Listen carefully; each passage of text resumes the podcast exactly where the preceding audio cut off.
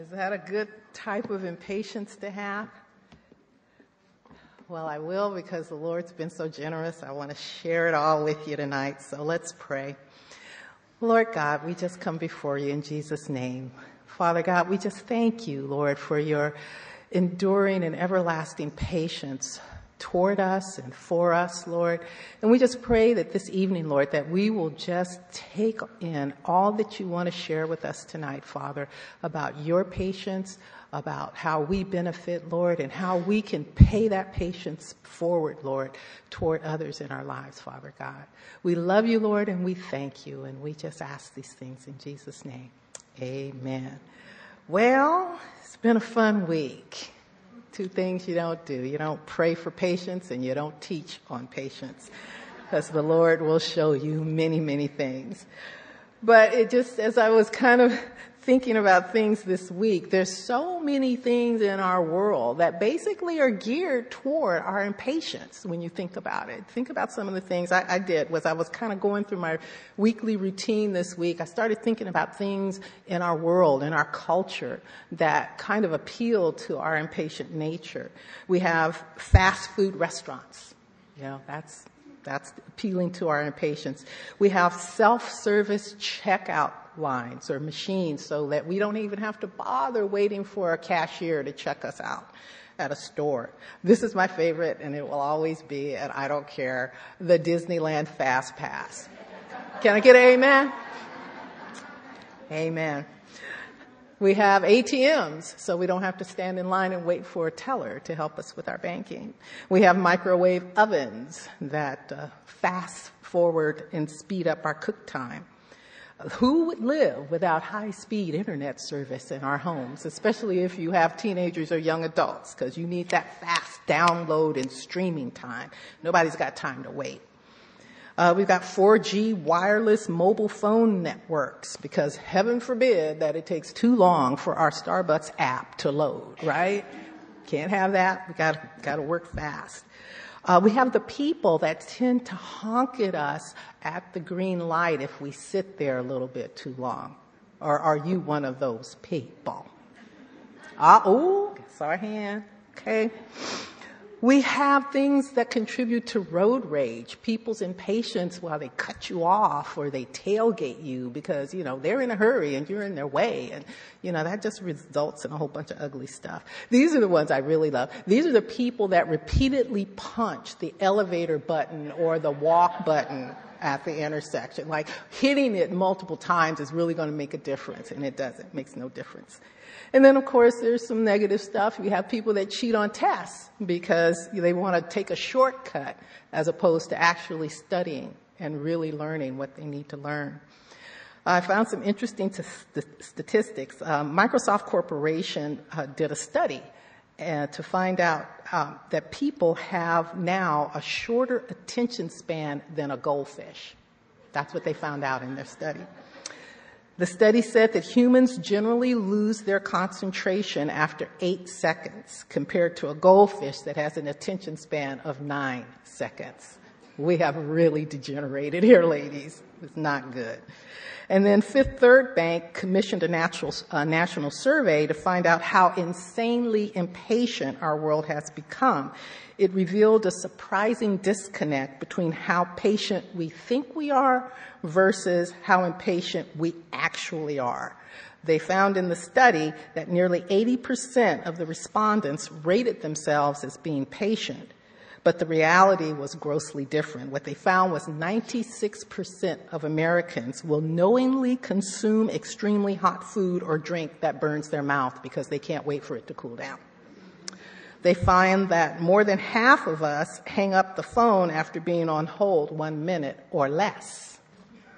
Anybody like that? 71% of us frequently exceed the speed limit to get to our destinations faster. No, we don't do that. We're Christians. We got the little fish on our cars, right? You know, we don't do that. That Americans will binge watch an average of 7 TV episodes in a single sitting. I'm not going to even look at people right now because I know some of them. And then nearly a third of the 18 to 24-year-olds wait less than 1 second before bypassing a slow walker. So that means they're running over the senior citizens, literally, just running us over. And then the Gen Yers, and those are the next generation after the Gen Xers, and their children born to baby boomers sometime between the 1980s and the early 90s. Anyway, they will check their phones an average of 8 times when waiting to hear back from somebody they've dated. Do you have children, teenagers? Is that true? We're very impatient people. But patience is one of the most wonderful attributes of God from which we benefit tremendously. The most incredible benefit, of course, is the gift of salvation as he patiently waits for us to accept him as Lord and Savior. However, what's not so wonderful is how we view the virtue of patience when it comes to our own lives. For instance, has anyone ever told you not to pray for patience? I know I used to hear that a lot when I first came to the Lord, because if you pray for patience, God will just give you the trials of Job in order to teach you patience. So people always backed away from that. Or when you pray for patience, does the Lord give you instead a rebellious child or a demanding boss or a frustrating husband instead of patience? These are all things that were an answer to your prayer for patience, so you could have the opportunity to practice it as part of his training for us. We need to be careful not to be like the exasperated wife who told her husband during an argument, "I'll pray for patience because if I pray for strength, I'll throw you out the window."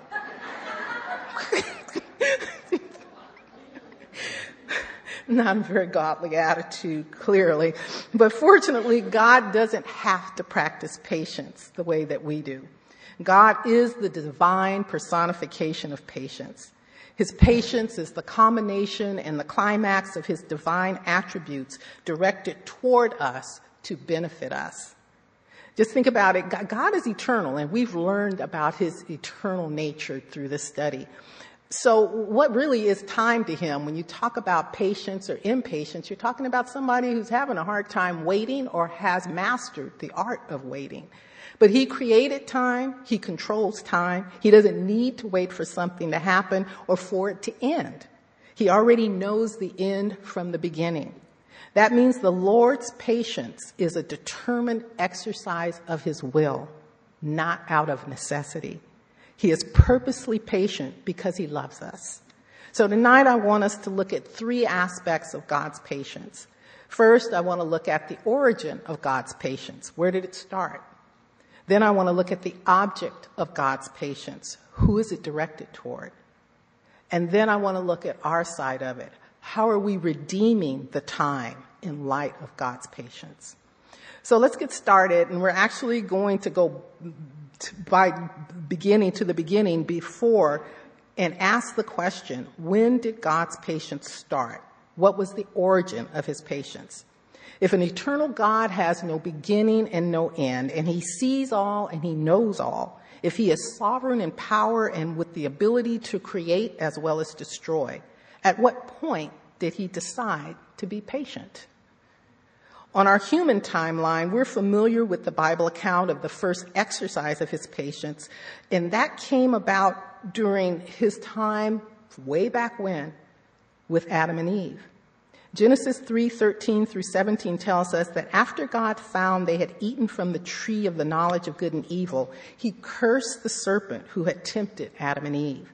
At that time, God told the serpent, "Because you have done this, you are cursed, and I will put enmity between you and the woman, and between your seed and her seed.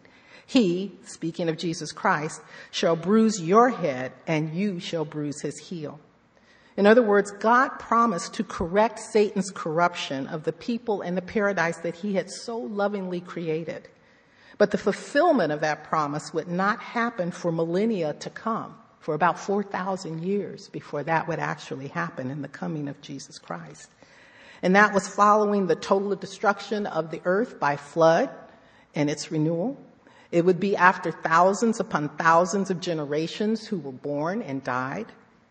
It would be after a history of the rise and fall of hundreds of empires with kings who did both good and evil in the sight of the Lord, until finally the birth of a little baby boy born to a young virgin in an animal stall in Bethlehem. That's what God waited for.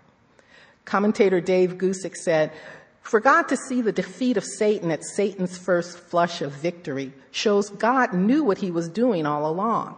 God's plan wasn't set back when Adam and Eve sinned, because God's plan was to bring forth something greater than man in the innocence of Eden. God wanted more than innocent man. His plan was to bring forth redeemed man." And here we are still, another 2,000 years even since Christ's first coming, and the plan is still to deliver man from damnation to salvation through the death and resurrection of the Lord Jesus Christ. Jesus was intended to be our Redeemer from the start by the determined purpose and foreknowledge of God, according to Acts 2:23. 2 Timothy 1:9 says, "He saved us and called us with a holy calling according to his own purpose and grace, which was given to us in Christ Jesus before time began."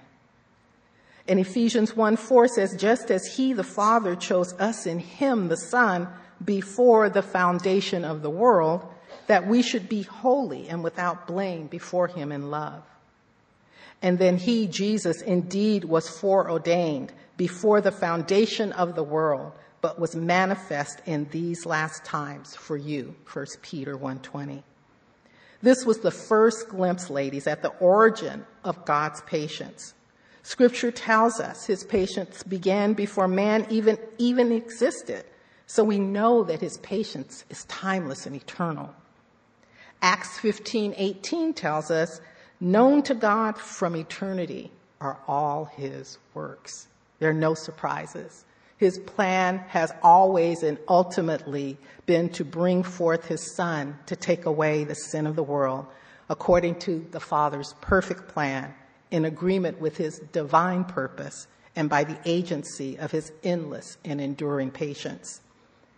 God's patience is divine, eternal trait enabled by his natural, incommunicable attributes that we've studied, as well as his moral and communicable attributes that we've learned about. And if we think back on some of those attributes, ladies, those that we've explored so far, we can see how they allow God to be the most patient person in the universe. And if I could get my slide up, please, you'll see what that actually looks like. We look at those attributes that we studied from God, and we see that he's omnipotent, his omnipotence, his omnipresence, his omniscience, his wisdom, his righteousness, his love, faithfulness, holiness, immutability, goodness, mercy, and justice. And this slide was animated, and what you'll find, if the animation can start, is the sand keeps running, but it never runs out. God's patience never runs out. And it's all fueled by all of those other attributes that he has demonstrated toward us and to us. God's eternal patience never ends and it never fails. However, the patience of God is an eternal trait that we can only really see in its temporal exercise in our lives. In other words, we don't have that clear sense of eternity when God is waiting or delaying. We don't see what he sees. He patiently allows us to freely walk in our own ways, according to Acts 14:15 through 17, all the while that he's still in control. Most of the time, we lose our patience waiting on God to change something going badly in our circumstances. It could be with our marriages, with our children, our finances, our physical or our spiritual health could be failing. We're looking for God. But the thing is, God is rarely in a hurry. God's eternal perspective tests our temporal patience. We simply cannot outweigh God. How are you going to outweigh the God of the eternity? We can't. Wayne Stiles, I think, really nails it in his book waiting on God, what to do when God does nothing. And it's based on the life of Joseph. And you remember all the trials that Joseph went through. And he had to wait a long time through various trials and setbacks and circumstances. Anyway, Wayne Stiles says, we want God to change situations. God wants us to change in them. We want relief. God wants repentance. We want happiness. God wants holiness. We want pleasure. God wants piety. And at the end of the day, with the waiting game, guess who wins at the end? Who wins? Who wins? God. God wins. We can intellectually, ladies, process God's word. I mean, we can study and we can learn and we can dig until something goes sideways in our lives. And that's when our head and our heart get totally out of sync with each other. Our feelings hijack our faith, because that's really what happens. We get all emo and we just, go with what our hearts go with. And we become impatient with God and we veer off course during that process. We start to ask, where is God? Why isn't he answering my prayers? And one thing that I found during this study, and just during my walk with the Lord and as I study more, is the Bible doesn't tell us everything we want to know, but it gives us everything we need to know. David even said in Psalm 119:82, my eyes fail from searching your word, saying, when will you comfort me? David knew the same things that we feel and that we experience. And in the end, if we really knew the big picture, the way God knows the big picture, we too would want what God wants for us, and in the exact way and the timing that he wants it to occur. The origin of God's patience originates beyond time and space. He sees our circumstances from his eternal perspective. That eternal viewpoint makes all the difference in the world to him for us, because the goal of his patience is our salvation, perfection, and eternity with him. So now that we've looked at where the origin of his patience come from, and we see very early on it's directed toward us, that brings us to the second point, which is the object of God's patience. Earlier I said that God is the divine personification of patience directed toward us to benefit us. So that means that we're the object. We are what his patience is directed toward. So I looked up patience in the Merriam-Webster dictionary, and it defines patience as bearing pains or trials calmly or without complaint, manifesting forbearance under provocation or strain, not hasty or impetuous, steadfast despite opposition, difficulty, or adversity. Does that sound like us? Sounds like us. Sounds like our lives.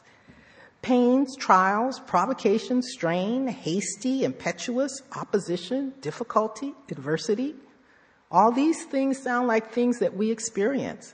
But I don't remember us studying any of these attributes of God. Was that on any of the lists that we studied this series, ladies? No. He doesn't experience pain, trials, and strains like we do. He's a holy and spiritual being. He has transcended the human weaknesses that we all experience. He's not provoked the same way we are, because what happens when we get impatient? We get provoked. We're going to do something about it. Trudy shared in her study on the attribute of God's wrath that he is holy and perfect, slow to anger and merciful. His response to man's failures aren't emotional. His response comes from his perfect and holy justice and righteousness. He will always do the right thing because he's not tainted by sin like we are.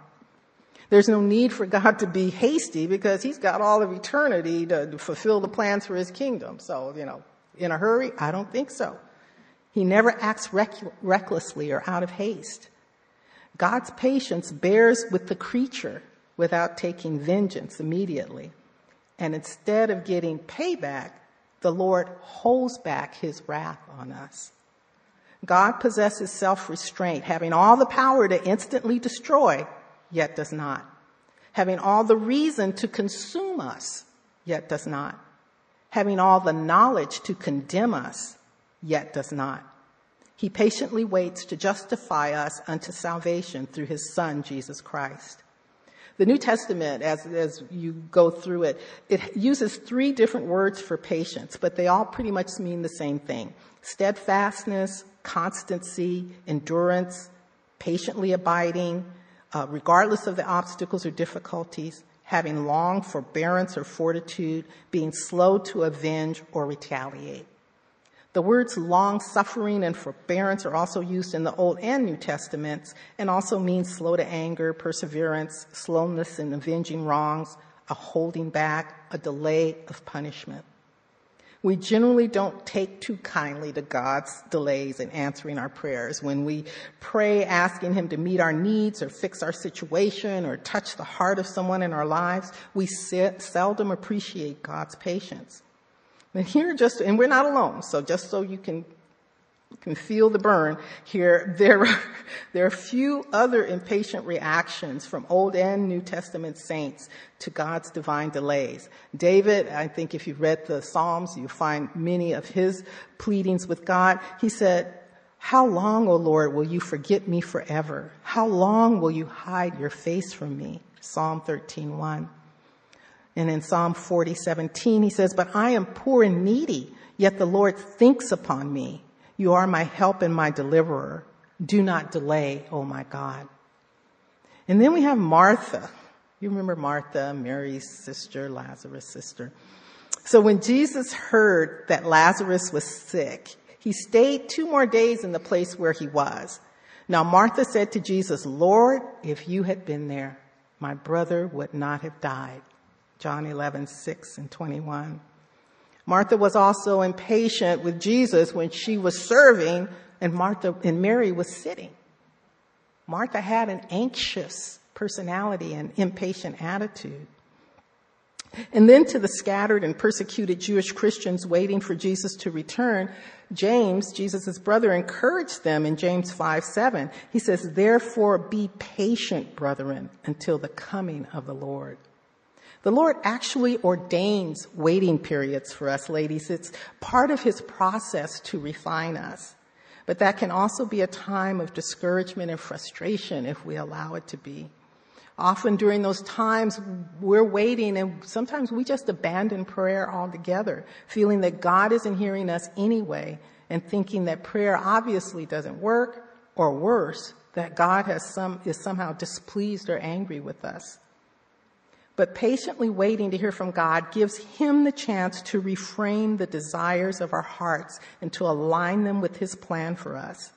This is the time that we must operate in faith, trusting God completely for the outcome, even when we can't see it. In our prayerfulness, the 2 most powerful warriors that we have are patience and time. Because that's what we do. We pray and we wait. We wait and we pray. God's vision is to fulfill his kingdom. He doesn't react to the passage of time like we do. He's acting to fulfill time from his eternal perspective. His concern is not our time, but his perfect timing for the glory of his kingdom for which we are a part. One preacher said that the prayer that begins with trustfulness and passes on into waiting will always end in thankfulness, triumph, and praise. The Lord's long-suffering is the opposite of anger, so he's not upset with us, and it's associated with his goodness and mercy to deliver us into his grace and into his kingdom. Romans chapter 2, verse 4 and 3, verses 25, it says, "Or do you despise the riches of his goodness, forbearance, and long-suffering, not knowing that the goodness of God leads you to repentance?" Jesus, whom God set forth as a propitiation by his blood through faith to demonstrate his righteousness, because in his forbearance or his patience, God had passed over the sins that were previously committed. God is patient because he wants to be, not because he has to be. And the beneficiaries of his patience are us. There's nothing in it for him. He could create a whole new, think about it. He created us and everything in our world. He could create a whole new human race just from the dust and the stones around him. And they would be obedient to him and in holy perfection. He could do that. If I was God, I would have smote the world a long time ago. Yet, we are still the object of God's patience. He's long-suffering toward a world that mocks and blasphemes against him. And we see now that more than ever, because our society seems to embrace immorality that is so contrary to God's divine standards, and it insults his holiness in ways I don't think we can even imagine. According to Romans 1:30, these are the true haters. Their practice of Paul's long list of sins in verses 26 through 32 identify an unbelieving world as haters of God and all that he stands for, who, knowing the righteous judgment of God, that those who practice such things are deserving of death, not only do the same, but also approve of those who practice them. And don't we see that daily? The approval and the validation of all this immoral behavior. However, the Lord desires that not any should perish, but that all should come to repentance, and that all men be saved and to come to the knowledge of the truth. Out of the depths of his divine love, his divine patience endures. And this is the one that goes up at football stadiums every year. For God so loved the world that he gave his only begotten Son, that whosoever believes in him shall not perish, but have everlasting life. A friend of mine recently reminded me the other day, and in a really humorous way, that we're waiting for that last unbeliever to come to Christ so that we can all be raptured and receive our glorified bodies. And gave her a new fire for evangelism I had never seen in her before, okay? Because we need to go out there and preach the gospel so that last person can get saved. For believers, the Lord is patient to allow us to develop a maximum of godly traits and a minimum of carnal ones. And when I think about how we train our children, who don't have any concept of time, especially the little ones. You try to talk to a little one. Well, Mommy, just give me a couple of minutes. We'll be there in an hour, or we're going to leave in 10 minutes. What does a 5-year-old know about 10 minutes or an hour? It's all the same to them. All the same to them. They don't have any concept of time. So what do we do to try to train them? We give them timeouts. You know. We send them to their room for a little bit of time. Okay, you just go and you just have a time. And sometimes if we think they can understand, and you just think about what you've done. Don't we do that? God gives us timeouts too, to go think about what we've done. Sometimes that's what his delays are all about. He wants to perfect us in godly love, grace, mercy, holiness, righteousness, wisdom, faithfulness, goodness, justice, and patience. And all these sound familiar, don't they? They're all part of those moral attributes that we find in God.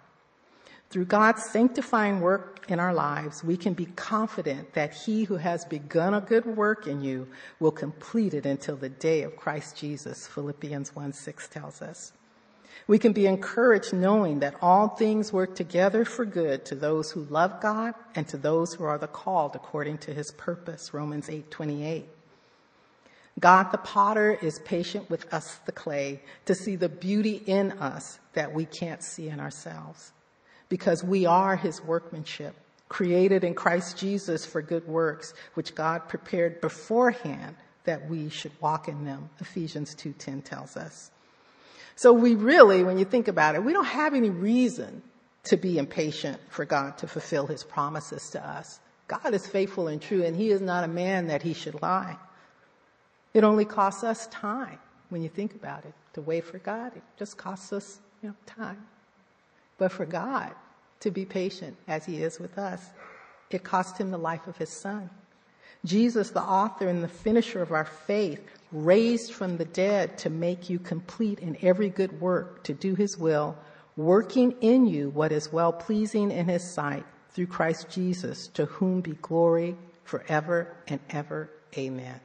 Hebrews 12:2 and 13:20 and 21. It's to Jesus' glory for the price that he paid for God's patience toward us. Will it be difficult? Yes. But the God of all grace, who called us to his eternal glory by Christ Jesus, after we have suffered a while, perfect, establish, strengthen, and settle us, and who will also confirm us to the end, that we may be blameless in the day of our Lord Jesus Christ. 1 Peter 5:10 and 1 Corinthians 1:8. The object of God's patience is us, man, his creation. God's patience toward us is a choice, not a need. God's patience toward us is to bring us to repentance and redeem us. And God's patience toward us is a part of the process he uses to refine us into the godly character until the day of Christ's return. Now, finally, it's important that we look at what are we supposed to do while we're waiting on God exercise his patience. And we should be redeeming that time in light of God's patience. Now that we know God's patience never runs out and that it's directed toward us for our benefit and his glory, what are we supposed to do with that time? How do we spend that time? How do we redeem that time he's given us through his patience? Well, if we love God, and we say we do if we're Christians, we look to his word for his instructions to follow. Psalm 37:7 says, "Rest in the Lord and wait patiently for him." Paul, who spoke to many, many people that he discipled and churches that he established during his time, he says, we are to serve while we wait. To the Thessalonians, he wrote in 1 Thessalonians 1:9 through 10, he says, "Serve the living and true God and wait for his Son from heaven." Serve and wait. James, in his message to his fellow Jewish believers that were anxious about the trials that they were facing during their exile, firmly but assuredly directed them to be patient, brethren, until the coming of the Lord. Be patient. Establish your hearts, for the coming of the Lord is at hand. We are to be establishing our hearts, growing in the faith, maturing in our spirituality toward God, so that when Jesus does come, when that wait is over, we would have come into the fullness of what we can do here on earth to emulate God and to be a reflection of him. Leonardo da Vinci, you know, the Sistine Chapel and that, he said that patience serves as a protection against wrongs, as clothes do against cold. For if you put on more clothes as the cold increases, it will have no power to hurt you. So in like manner, you must grow in patience when you meet with great wrongs, and they will then be powerless to vex your mind. See, patience protects us. And so God commands us to be patient as a protection against all the wrongs he knew that we were going to suffer in a fallen world. We were going to suffer, people being wrong against us. We were going to suffer the frailty of our own physical mortality. We were going to suffer hurts and pains and trials, like Merriam-Webster defined. But he wanted us to be patient, so he commanded us to be patient for our protection. Patience is the virtue that does not surrender to circumstances or surrender under trial. It is the opposite of despair, and it's associated with hope. In 1 Thessalonians 1:3, Paul remembered the Thessalonians and their work of faith, labor of love, and patience of hope in our Lord Jesus Christ. See, we're continuing to strive toward serving, working, growing, maturing. This is what we do while we wait. Through our obedience to the command to be patient, we grow and learn. We learn that patience is trusting God's timing, that it's faith in God includes faith in God's timing, that patience means trusting God even when circumstances haven't changed yet, that patience is the settled reality that, guess what, ladies, we are not in control. And honestly, we don't want to be, because this world is a mess. Here is the patience of the saints, Revelation 14:12 says, those who keep the commandments of God and the faith of Jesus. God knows his creation, and he knows of our inability to be patient. We do not have eternal, infinite patience like God does. But we only need a fraction of what he has and what he has been to us while we are waiting. All we have to do is think back on who we were before Jesus Christ became the Lord of our lives and was seated on the throne of our hearts. And as I was meditating and thinking about this study and God's patience, and I had to think about how patient he had been with me. I remember who I was while Jesus was waiting for me. And I was a lot of those things that when you read Romans, the first chapter, that Paul rattled off. I was filled with unrighteousness. I was sexually immoral. I was a drunkard. I was wicked. I was covetous. I was malicious. I was full of envy, strife, deceit, evil-minded, proud, disobedient to my parents, undiscerning, untrustworthy, unloving, unforgiving, and unmerciful. I was a piece of work. But I used to say, it wasn't that bad. Nobody really got hurt after all. And I didn't get arrested in the process, though I probably should have. Just meant I wasn't caught. But in the eyes of God, I was a sinner hostile toward him. I was bad news. Yet he waited for me and waited and waited and waited. He waited until the timing was right and my heart was seeking him out. And all the time he was waiting. And I praise God for his patience.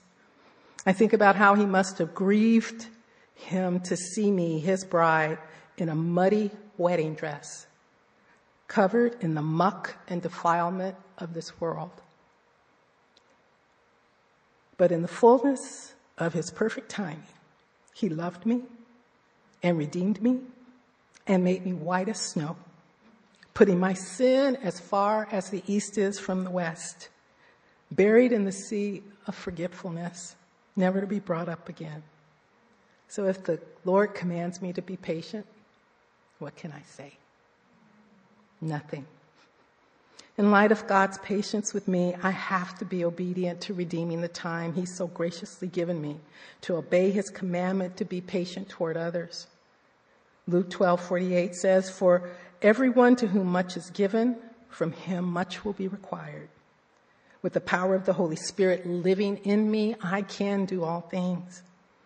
Galatians 5:22 reminds us that the fruit of the Spirit is love, joy, peace, long-suffering, kindness, goodness, and faithfulness. As I grow in my love for God and demonstrate the love of God toward others, patience will be a natural manifestation. 1 Corinthians 13:4 says, "Love suffers long and is kind. Love does not envy. Love does not parade itself. It is not puffed up." A patient attitude and actions draw people to Christ. When motivated by God's love and powered by the Holy Spirit, we can be useful instruments in reaching the lost and advancing the kingdom. But we first must be willing to die to self. With Jesus as our model, we can imitate him. And I just think about his patience that he demonstrated. Let's look at the disciples, for instance. Not the brightest bulbs in the pack most of the time. And he patiently taught them and walked with them and showed them and demonstrated to them what it was to be loving and merciful and gracious and forgiving. Peter, oh my gosh, how patient he was with Peter to the very end. Peter screwed up badly many, many times. But Jesus patiently continued to love him, to mature him, to grow him, to show him. That's the example we have in Christ. Paul, oh my gosh, a blasphemer of God. How patient Jesus was with him.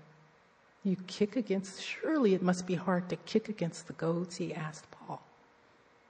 He patiently brought Paul to a place of belief and love in Jesus Christ.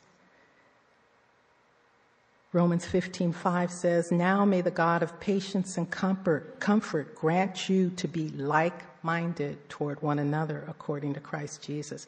I was telling the ladies on my way in here this evening, or maybe just Roberta, well, I don't remember who, but at any rate, going through the study was difficult, and I snapped at my husband several times because I was busy doing my study and he was interrupting me. Why? I gotta go back and ask his forgiveness. I was very impatient with him, and he patiently prayed with me before I left this evening, and he never stopped being kind toward me and being gentle. And of course, I was a bad example. But God forgives, and He does too, praise God. We're to practice patience with sincerity, being sensitive to others as the Lord has been to us. Don't be like the person who says, "It takes patience to listen, and it takes skill to pretend that you're listening." That's not a good attitude about being patient. That's in words only. Patience is more than just biding your time. Patience is also an attitude that's fueled by God's love for us and the lost. We may actually be the one God uses to bring that last person to Christ so we can be raptured, get our glorified bodies. What do you think, girls? Be patient. Next, I have one more slide I want to show you guys. And I found this acrostic for patience that should help us remember what it means to be patient. P means prayer, perseverance, and poise. A means to be amiable with your attitude in check and able to bear affliction. T means tolerance. I means imperturbable, in order, injuring none. E means endurance and encouraging to others. N means not irritable and not anxious. C stands for composed, calm, and constant. And E stands for even-tempered with equanimity, which means self-control. These are both the attitudes and the actions of patience. Philippians 4:5 says, "Let your gentleness be known to all men." Wow, patience. It's a big deal. It's a big deal for God. It's a big deal for us. So let's be encouraged and enabled to practice patience with everyone. Let's leave a legacy of love and patience with everyone that we come in contact with. The origin of God's patience comes from His divine and eternal attributes. The object of God's patience is man, in order to bring us to repentance, redeem us, and refine us until the day of Christ's return. And we're to practice patience through the power of the Holy Spirit, redeeming the time in light of God's patience toward us. And I'll just have this one last quote from Pastor Alan Redpath. He said that the conversion of a soul is the miracle of a moment, but the manufacture of a saint is the task of a lifetime. Let's pray. Heavenly Father, we just come before you in Jesus' name, Lord. We can't thank you enough, Father, for your patience with us, Lord. Your forbearance, your long suffering, Lord, with all of our problems, our complaints, and our ills and disobedience, Lord. And Father, we thank you that you held out for your Son to come, Lord, and sacrifice his life for us, Lord, so that we could have your love and forgiveness, Lord, and to dwell with you in eternity, Father God. Help us to practice the patience that you've exhibited toward us, Lord. Help us to serve as we wait. Help us to extend your loving kindness and patience toward others, Father, as we walk in our lives every day. Father, help us to hold on to what you've given us and what you require of us. Father, thank you. We praise you, and we just ask you to continue to go up before us with your patience. In Jesus' name, amen.